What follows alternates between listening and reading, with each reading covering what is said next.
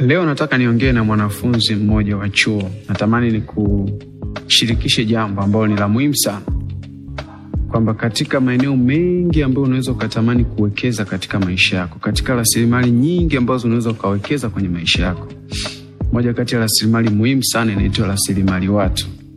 Kwa Kiingereza tunasema relationships, au tunasema ni mahusiano baina yako na watu ambao umekuwa nao. Utakubaliana na mimi katika eneo ambalo utakuwa umekutana na watu wa aina tofauti tofauti na wengi na wa sehemu mbalimbali, aidha ni katika vyuo vya kati au vyuo vikuu. Na katika maeneo haya wengi huwa hatutumii na vizuri nafasi na fursa zinazopatikana, hususan katika kujiungamanisha na watu walio juu yetu, walio chini yetu, au ambao tunasoma nao. Wengi tumewachukulia kwa kawaida, wengine tumewapotezea, na huko ndiko ambako tumepoteza hata fursa za kufanikiwa katika maisha yetu. Kanuni kubwa sana inayotawala katika maisha ya mwanadamu yeyote yule ni kanuni inaitwa ya relationships au kanuni ya mahusiano. Hakuna kitu chochote kile ambacho kinaweza kikastawi au kuendelea kama hakuna mahusiano thabiti. Hivyo ni muhimu sana kuangalia watu ambao unahusiana nao, watu ambao unaoita marafiki zako watu ambao unajifunza kutoka kwao, kwa sababu kwa sehemu kubwa sana hawa ndio watakaoamua aina ya maisha utakayokuwa nayo mbele ya safari.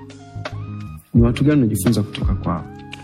Ni aina gani ya marafiki ambao uko nao? Wanaongeza kitu gani kwenye maisha yako, na wewe unaongeza kitu gani kwenye maisha yao? Ni maswali ya muhimu sana kuwa nayo, kwa sababu kumbuka, maisha yanafanya kazi katika nguvu ya mahusiano.